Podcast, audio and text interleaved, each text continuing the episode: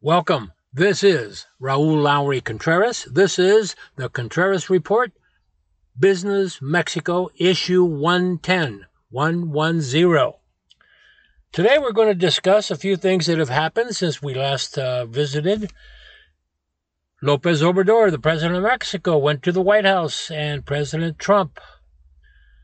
There's been a shakeup in the policing of Mexico nationally. This is very important. We'll discuss it in detail. The governor of Baja California, Jaime Bonilla, whom I know, and I knew before he became governor. I knew him when he was a Republican office holder in San Diego County, elected by the people. Yeah, anyway, he's now the governor of Baja California, and he, oh, sort of stuck it to the federal government the other day when he had his people take over a toll road plaza a toll plaza on the toll road between Tijuana and uh, Rosarito Beach. Actually, it goes all the way down to uh, uh, past Ensenada. Anyway, uh, his people took over the toll plaza. Hmm, I'll tell you about it because I went through it.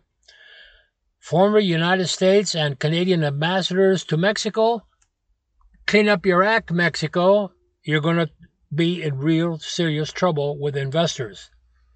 Canada is the third largest investor, foreign investor in Mexico. We'll talk about that.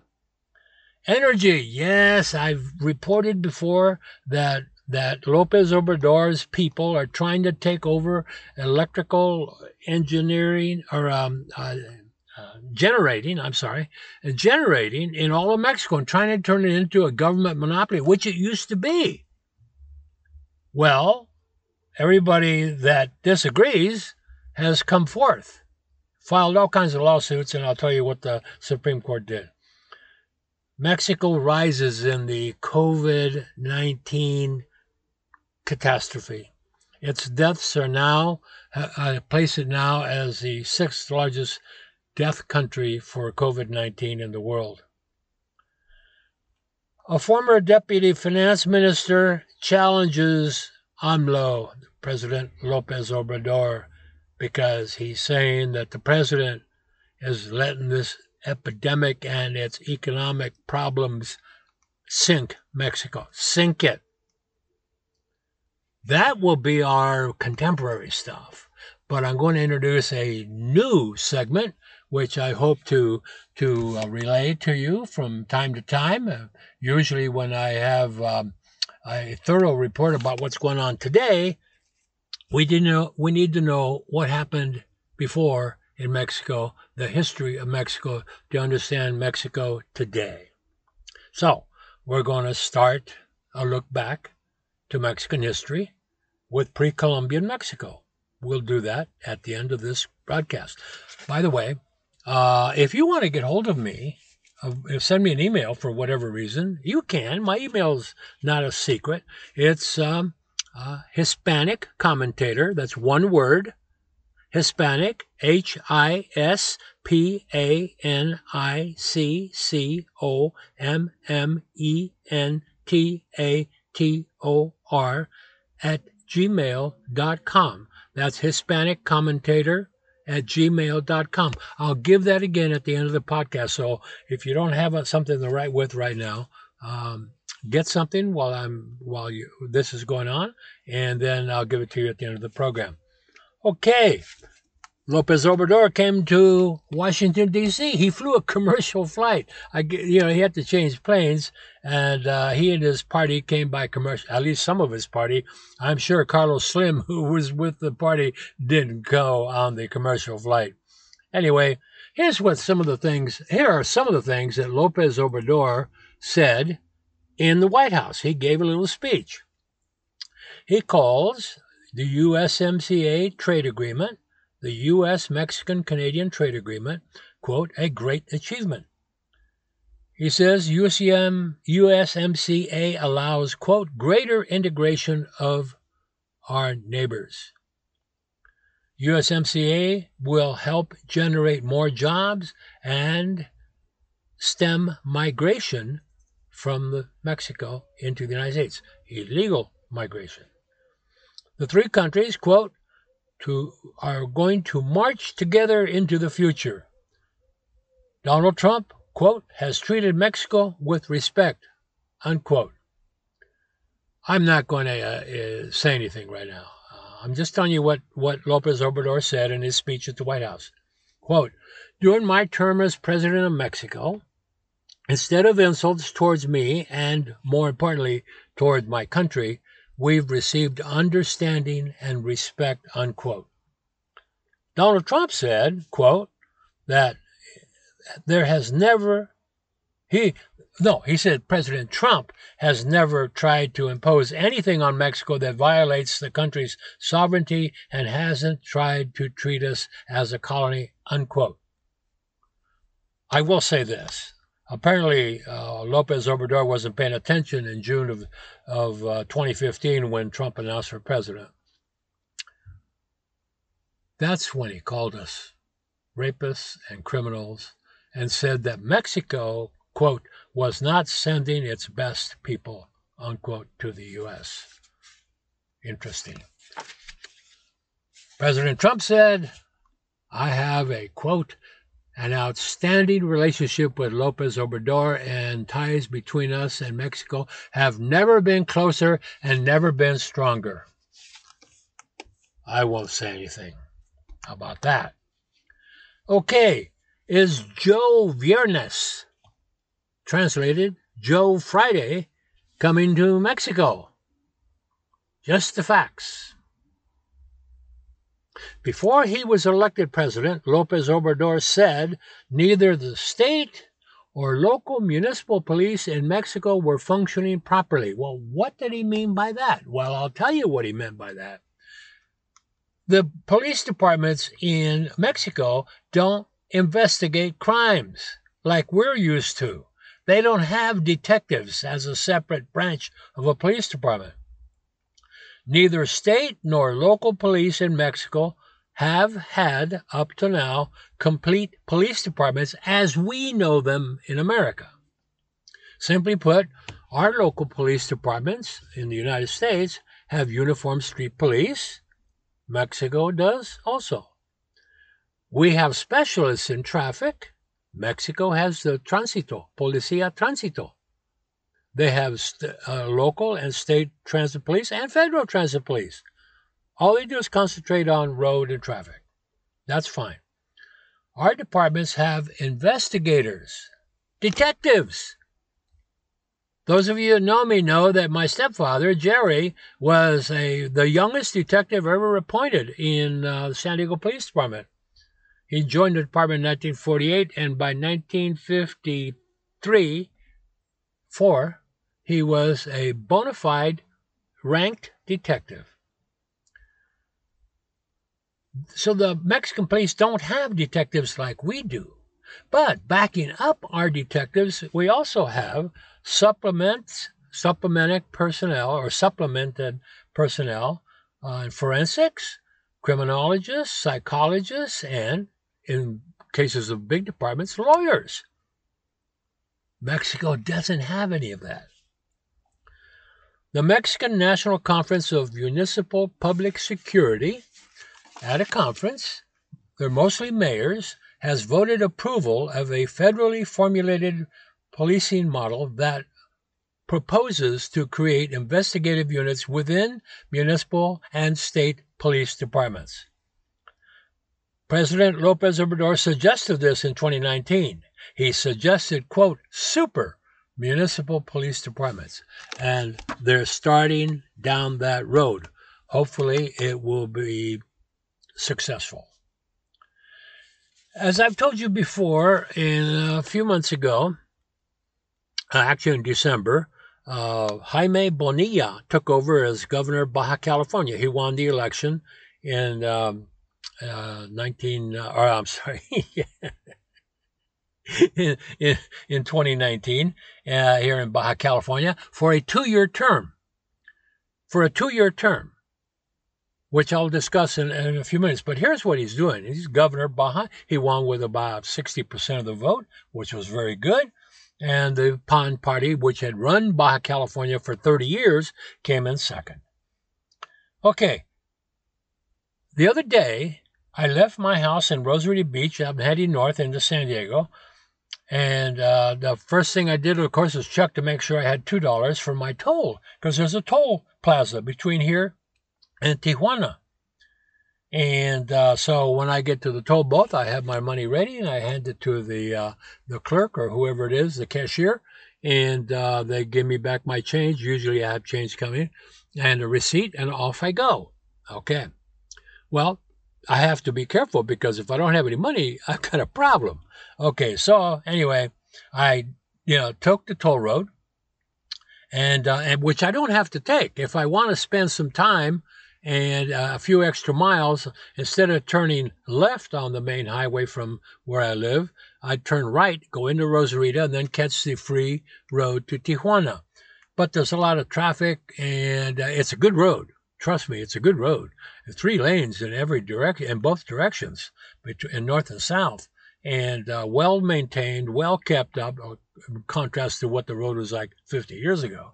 It was a two lane road with potholes every 12 inches. Anyway, it's well kept up. It's usually all concrete and it's holding up well. Um, and it's free, but it takes me 25, 30 minutes, uh, which is about 15 more than I want to spend getting just from here to Tijuana. So I got to the pole, the the, uh, the toll plaza the other day, and lo and behold, there was no one collecting tolls. There were guys at each toll lane that was normally open, just waving cars through. I thought, well, gee, what's that all about? Didn't think anything about it. So anyway, I went and did my chores in San Diego and came back late in the afternoon. And I got there, and lo and behold, there's Army and National Guard soldiers all over the place and federal police. There must have been 50 vehicles there. And uh, these guys are all armed, carrying their M16 rifles that they get from us, plus some machine guns that they manufacture in Mexico. And they had forcibly, I guess, taken the toll plaza back. Well, from who? Well, I didn't know until later that it was from Governor Jaime Bonilla's offices. He had decided that he was going to take the toll road, the toll booth. Baja California's governor, Jaime Bonilla, was trying to exercise state rights. And so he took the toll plaza says he wants to stop collecting tolls. The road between Tijuana and Rosarito, he says, should be free.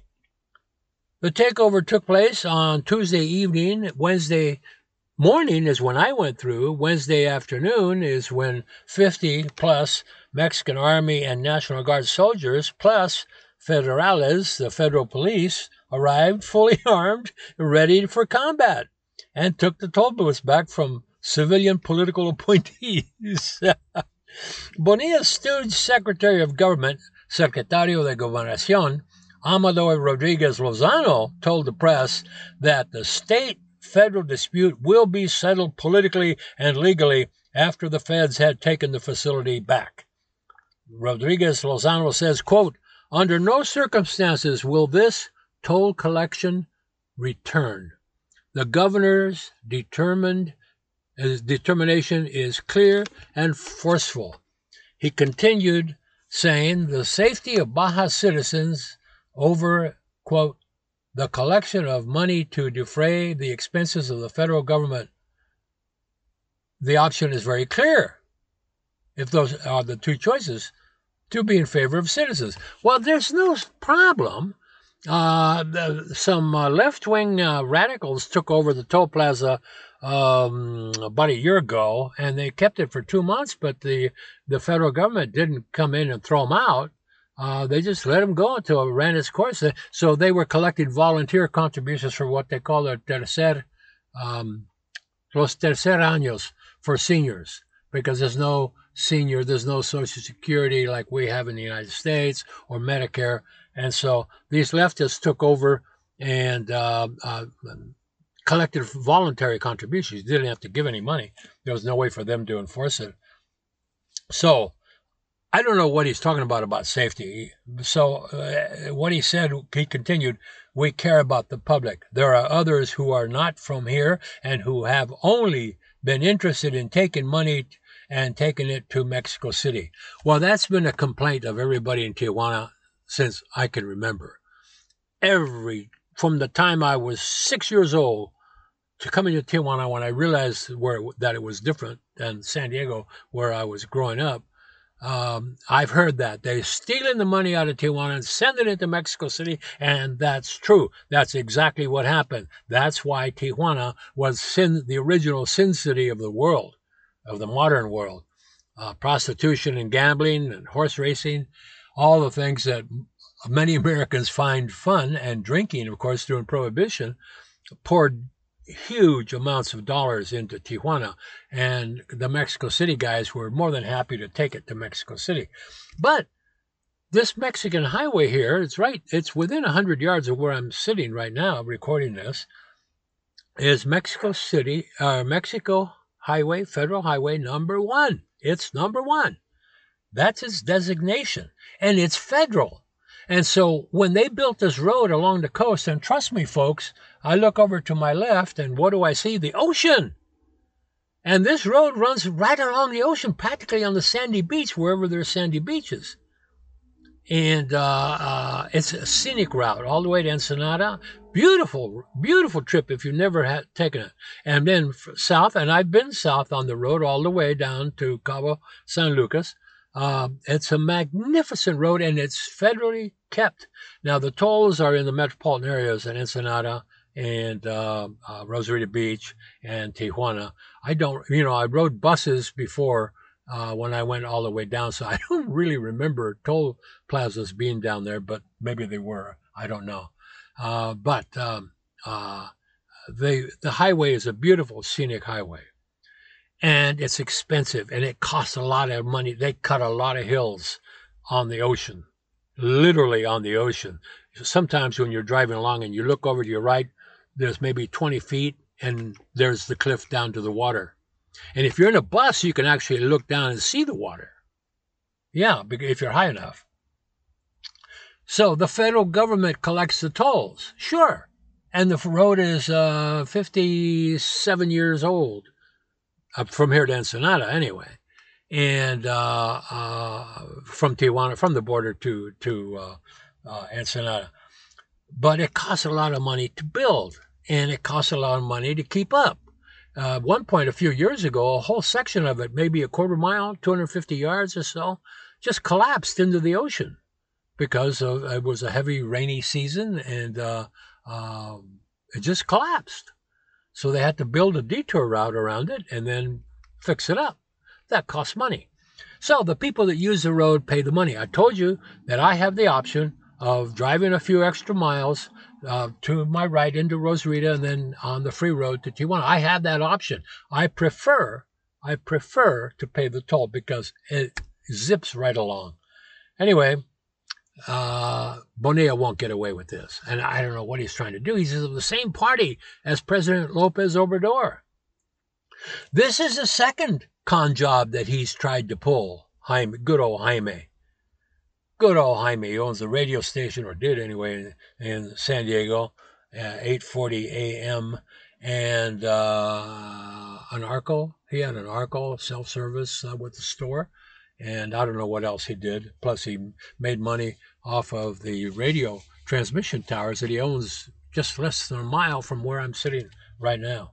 You know the famous uh, Wolfman Jack uh, 100,000 watt radio stations uh, program that Wolfman Jack used to have uh, built his reputation on? It just floods the whole west coast of the United States. Well, Jaime Bonilla and his partners own those transmitters and they charge. I know they leased one to a station in San Diego uh, for twenty-five thousand dollars a month.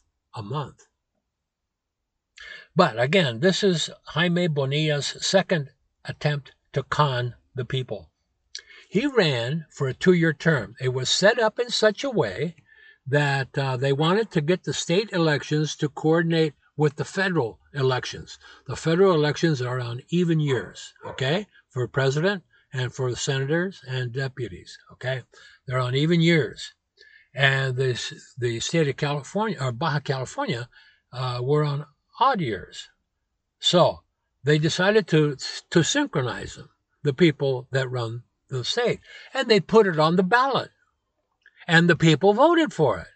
So this term is two years, and then it will sync up with uh, the federal the federal uh, uh elections.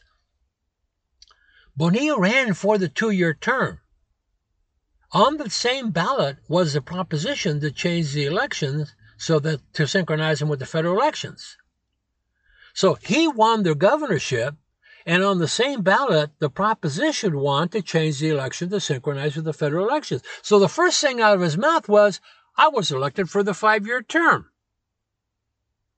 Well, some people said no, especially the PAN party, the Partido Acción Nacional. They said, no way.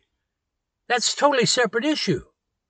Anyway, he claimed that he didn't, and so, of course, the lawsuits flowed, and the Mexican Supreme Court, in a beautiful display of, uh, of independence, said, That's baloney. You ran for a two year term. You can't you can't just suddenly take the five year term. That was approved by the people, but it was for the next election. For the next election. So anyway, he tried to con his way into seven years as governor, and it didn't work. Anyway, uh, now he's trying to get to collect those tolls. I don't know how much money is involved. The government, their observers have estimated that there's maybe uh, 10,000, 15,000 cars a day and going in both directions. And at $2 a piece, that would be twenty to $30,000 a day. That's just that one toll plaza. There's another one just past Rosarito Beach and another one just before you get to Ensenada. What are the prospects for investment in Mexico? Well, they've been very good in recent years, especially when the government decided to allow foreigners to invest in the Mexican oil monopoly that the government has had since 1938. Former ambassador from to Mexico from the United States and former ambassadors to Mexico from the United States and Canada agree with the current U.S. ambassador Christopher Landau that Mexico is not now is not a good time to invest in Mexico. Well, that's the current U.S. ambassador appointed by Donald Trump. In particular, they say, Landau says, that AMLO's monkeying around with the energy sector is causing foreign investors some apprehension. At a virtual forum, former U.S. Ambassador Roberta Jacobson says AMLO is failing to demonstrate he welcomes foreign investment. That's a given, lady. He's always been anti business, except for his friends.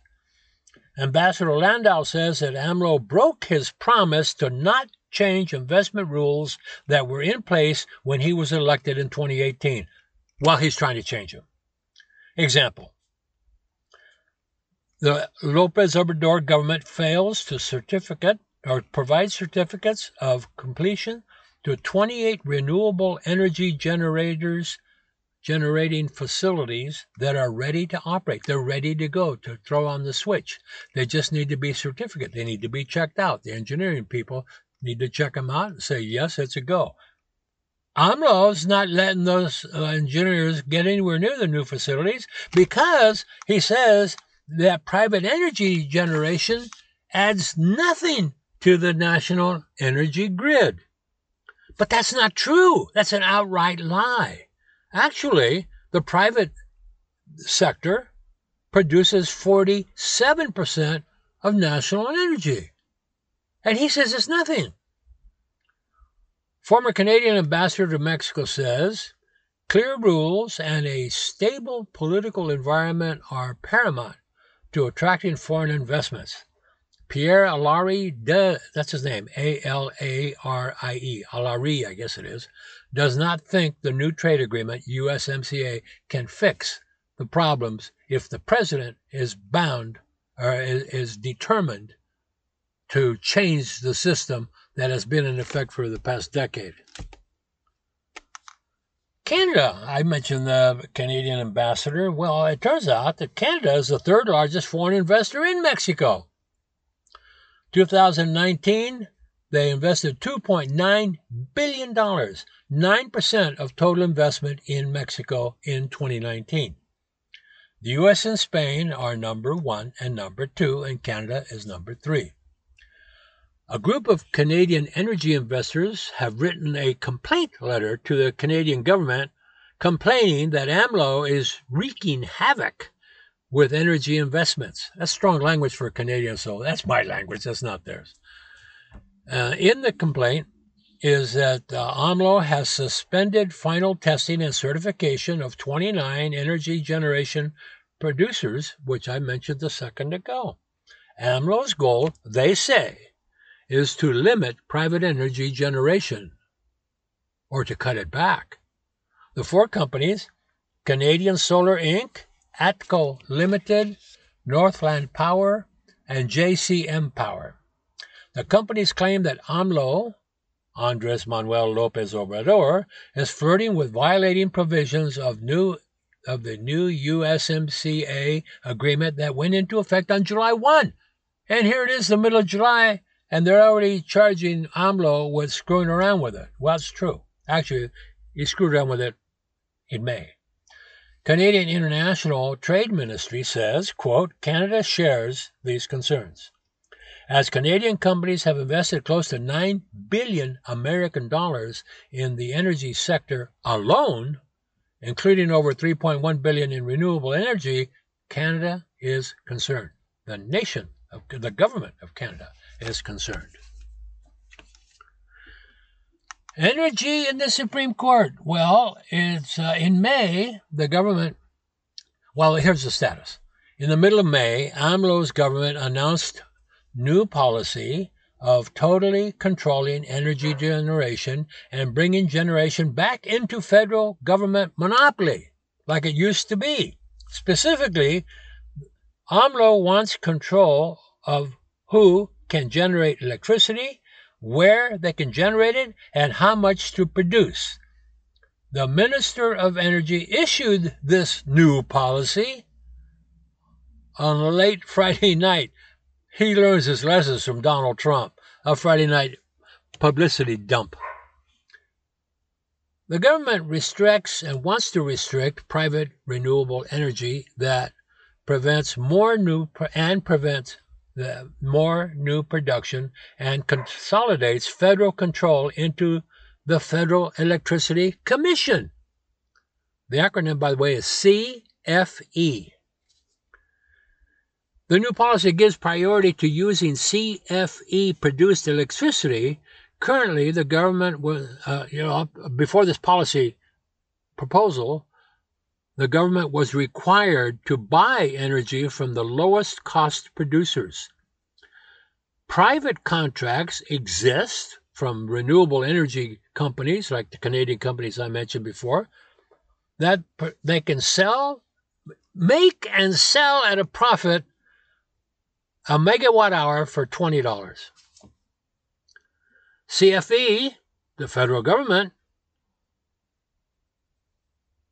expends $141 for the exact same per megawatt hour. There you go, huh? AMLO's energy minister, Rocio Nahle rammed AMLO's policy through without approval from the Federal National Commission for Regulatory Improvement. The acronym is CONAMER, C O N A M E R and without a regulatory impact study which comes with public comment. He just said he should have said that's this is the new policy. Well, Cesar Hernandez, the head of Conamer, resigned.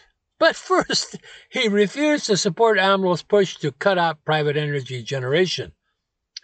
Justice Luis Maria Aguilar Morales of the Supreme Court suspended the new AMLO energy power grab until the entire Supreme Court could rule for it. He ruled on the complaint filed by the another federal agency that AMLO doesn't control. The complaint was filed that the that that the justice re, uh, uh, ruled on. He was filed by the federal antitrust regulator, the Federal Economic Competition Commission, and the acronym is COFECE, COFECE. It argued that AMLO's policy violated constitutionally enshrined principles of free competition.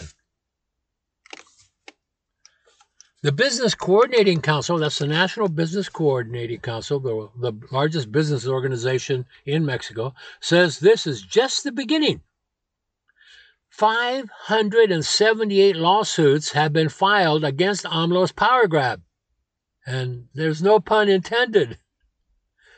Mexican Employers Federation, and the acronym is Coparmex, C-O-P-A-R-M-E-X, says, quote, the ruling returns confidence to private sector investments, especially in the renewable energy sector, unquote. AMLO Lopez Obrador continues to attack private energy companies, claims that private companies and the previous government of Enrique Peña Nieto dealt under the table to make deals and committed fraud. Says the original contract to buy private energy was set aside by a new contract that was secret with higher rates to be imposed.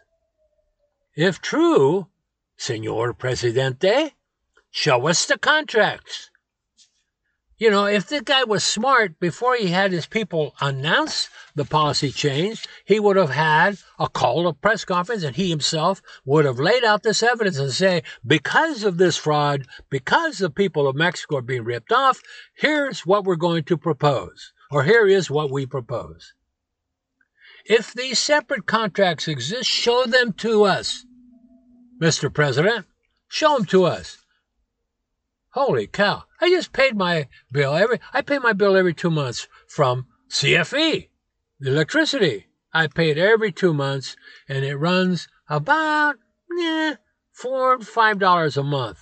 6 dollars maybe a month.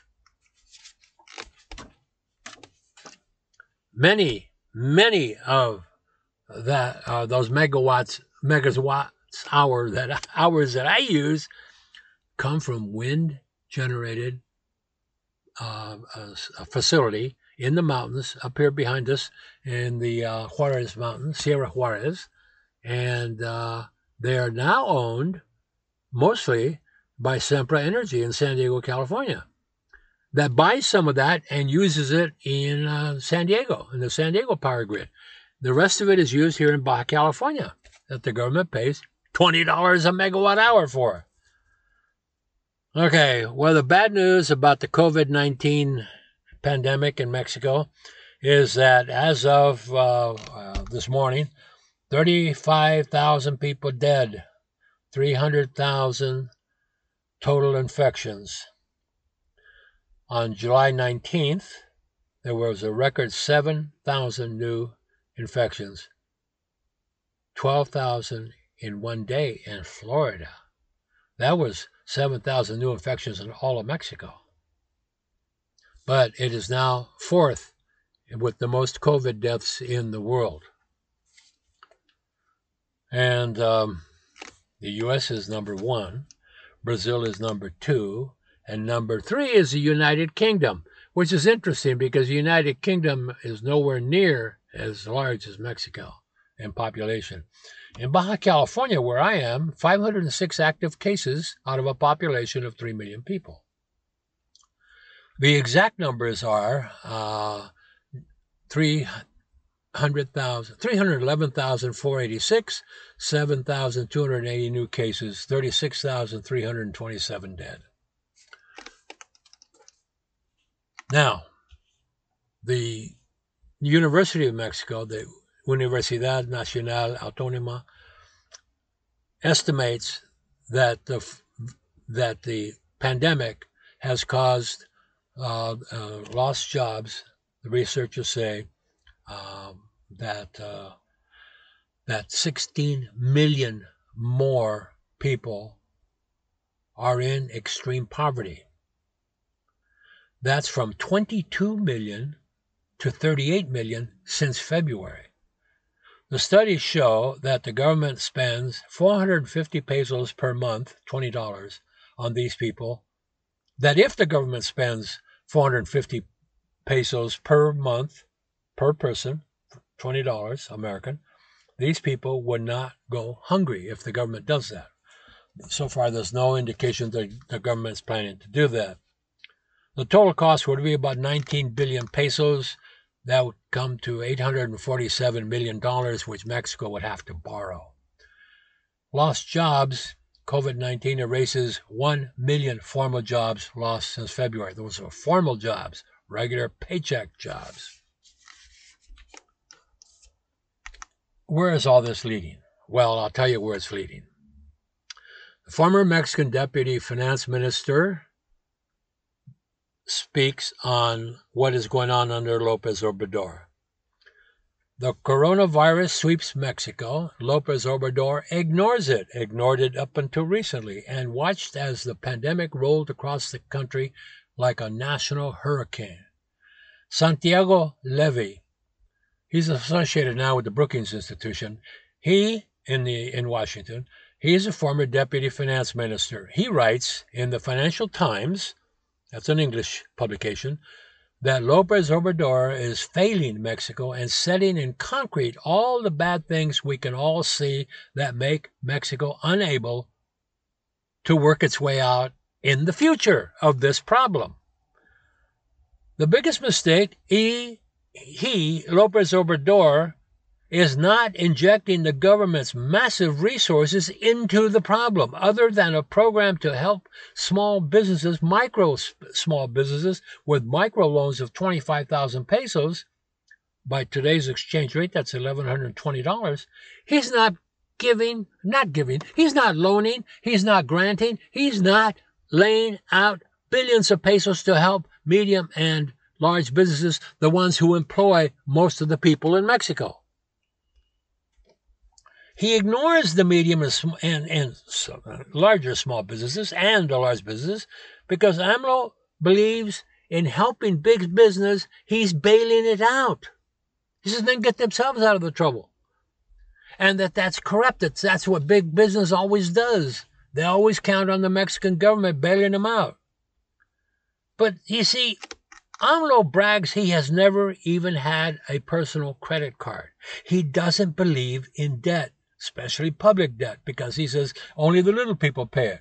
This means, or thus, he will not do any U.S. style help to business or direct cash to all Mexicans as occurred to most Americans uh, in the past few months.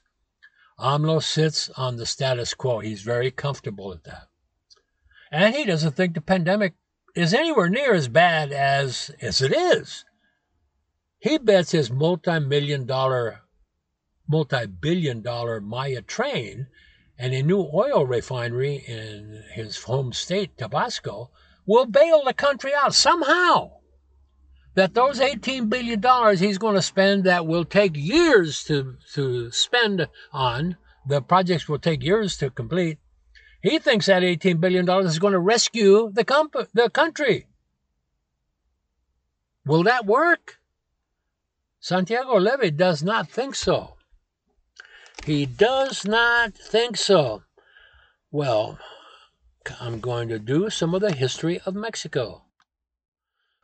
So let's talk about Mexican history. I'm going to start this segment today and we'll continue it in the future and we'll cover i'll bring you up to date because to know mexico today to understand mexico today you have to understand the mexico of yesterday.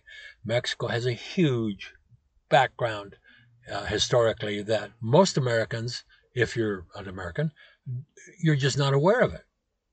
The first major civilization of mesoamerica now that's a term an academic term. Mesoamerica means mexican uh, America. The first major civilization was the Olmecs, and that's spelled O L M E C S. They populated the southern state, or the, the southern part of the state, what is now the state of Veracruz, and parts of Tabasco on Mexico's Gulf Coast. that is due mm, east of Mexico City, uh, about 200 miles, I think. The main centers of their civilization, of the Olmec civilization, was in towns that we can find on a map today Tres Zapotes, San Lorenzo, and La Venta. The Olmecs flourished roughly between 1200 and 200 BC, between 1200 and 200 BC, and are best known for giant basaltic sculptures of heads. I've seen some in, in, the, in the Anthropological Museum in Mexico City. They're huge, some of which are more than three meters high, so they'd be almost 10 feet high. What's interesting is that part of Mexico is not mountainous and it's not swampy. I mean, it is swampy. And how they got those big chunks of basalt from the mountains to there, no one's ever been able to figure out. The Olmecs developed forms of writing and a calendar system. They influenced surrounding peoples and probably through trading. The Mexican Indians were big traders in the pre Columbian days. They traded with the Inca Empire.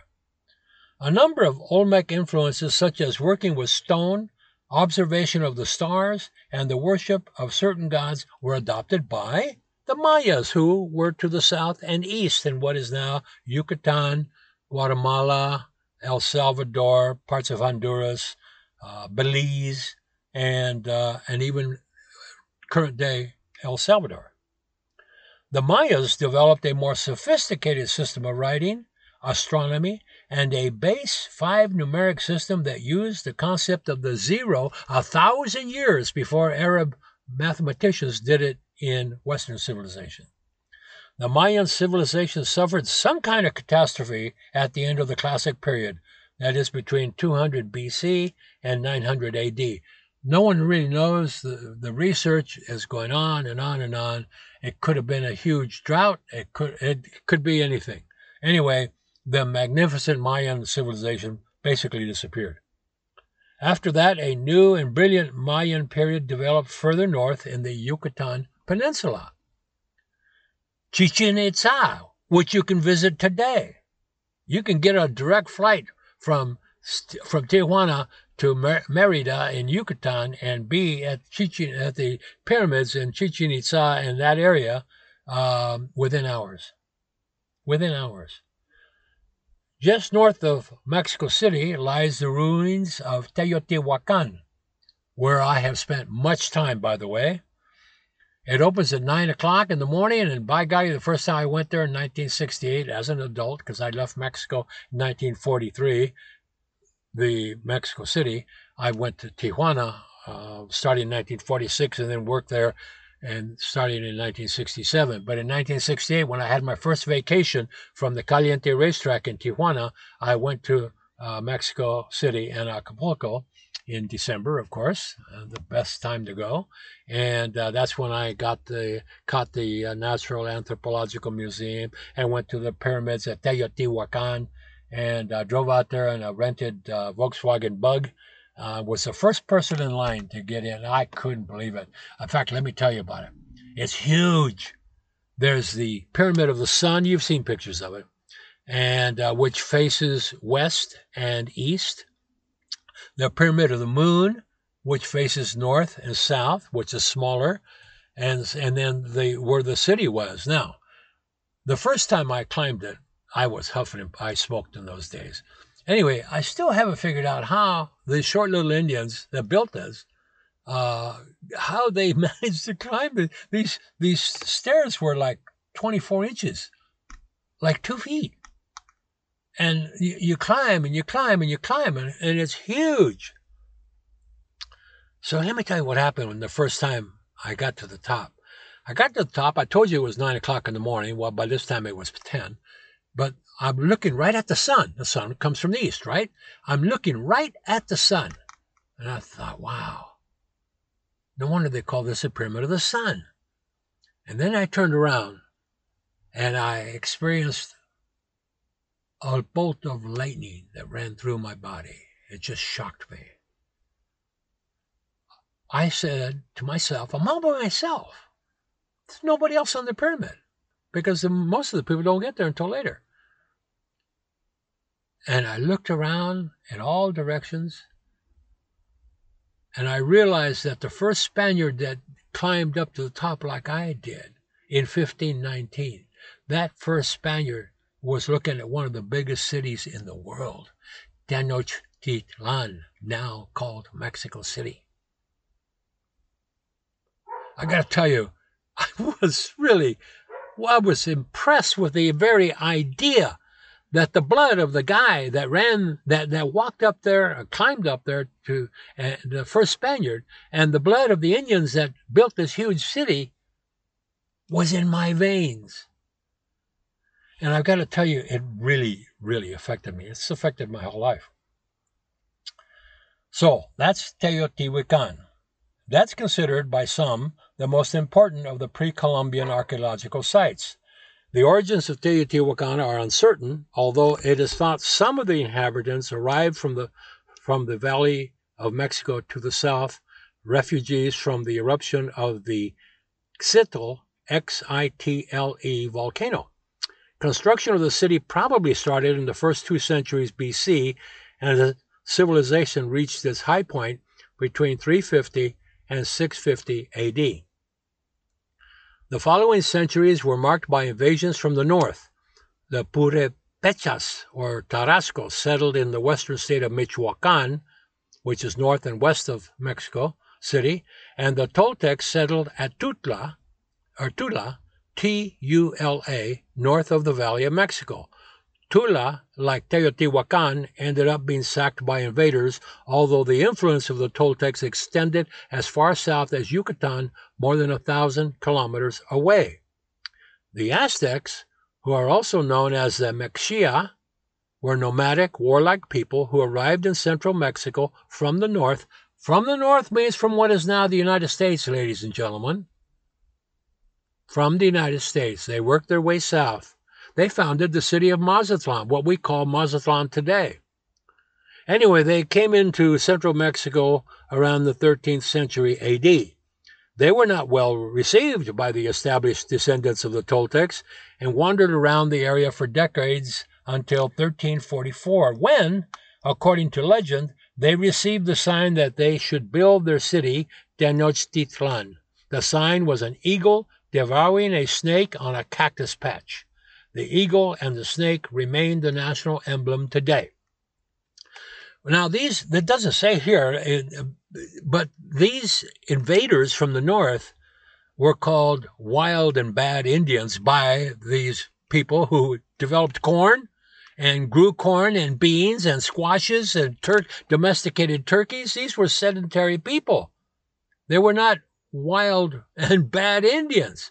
Well, their name for the wild and bad Indians were the Chichimecas, spelled C H I C H I M E C A S, Chichimecas, one word.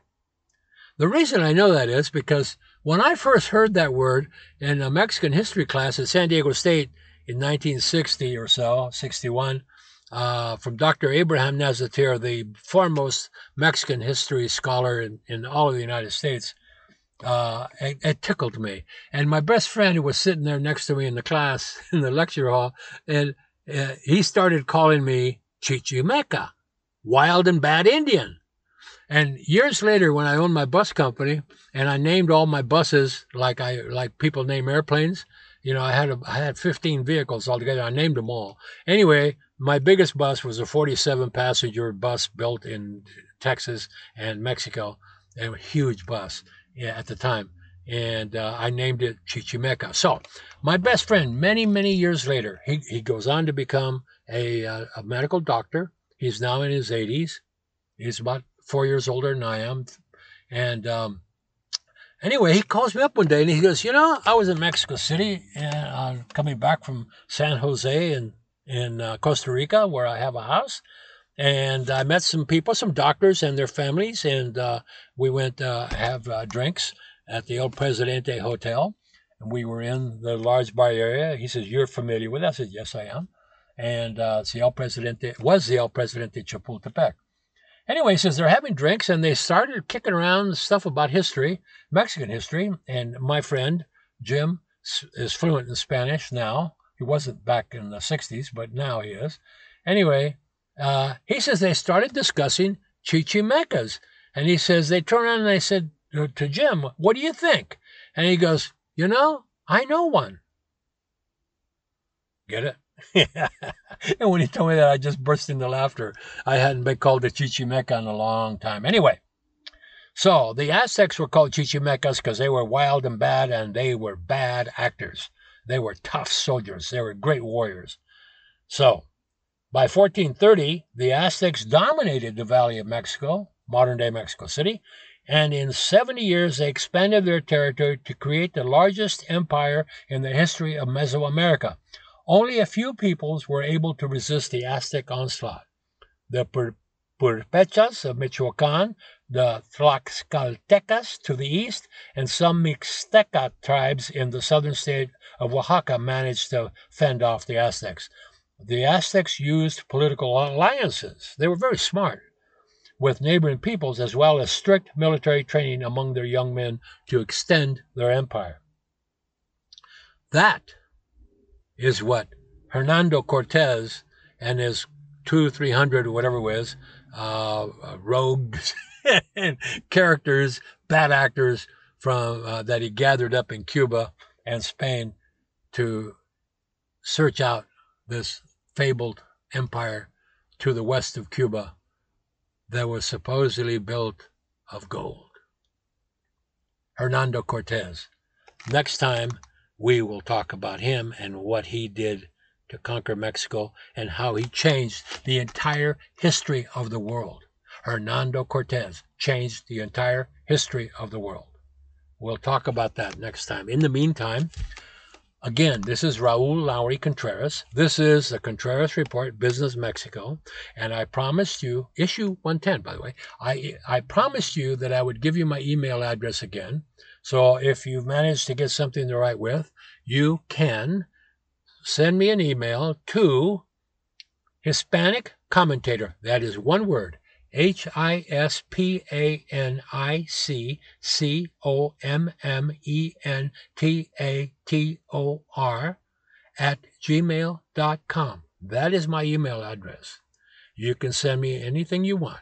If you want, if you have a question, I'll be happy to answer it. If and if you have a question, I'll, I'll read it on the air and then I'll answer it for you as long as everybody. If you have that question, somebody else does too. Listen, I must appreciate you being there. This is so much fun. I can't tell you, like telling you my Chichimeca story. I haven't been able to tell that to anybody in a long time. Yes, Raoul Lowery Contreras, Chichimeca, wild or bad Indian. Thanks for being there. We'll see you and we'll talk to you next time.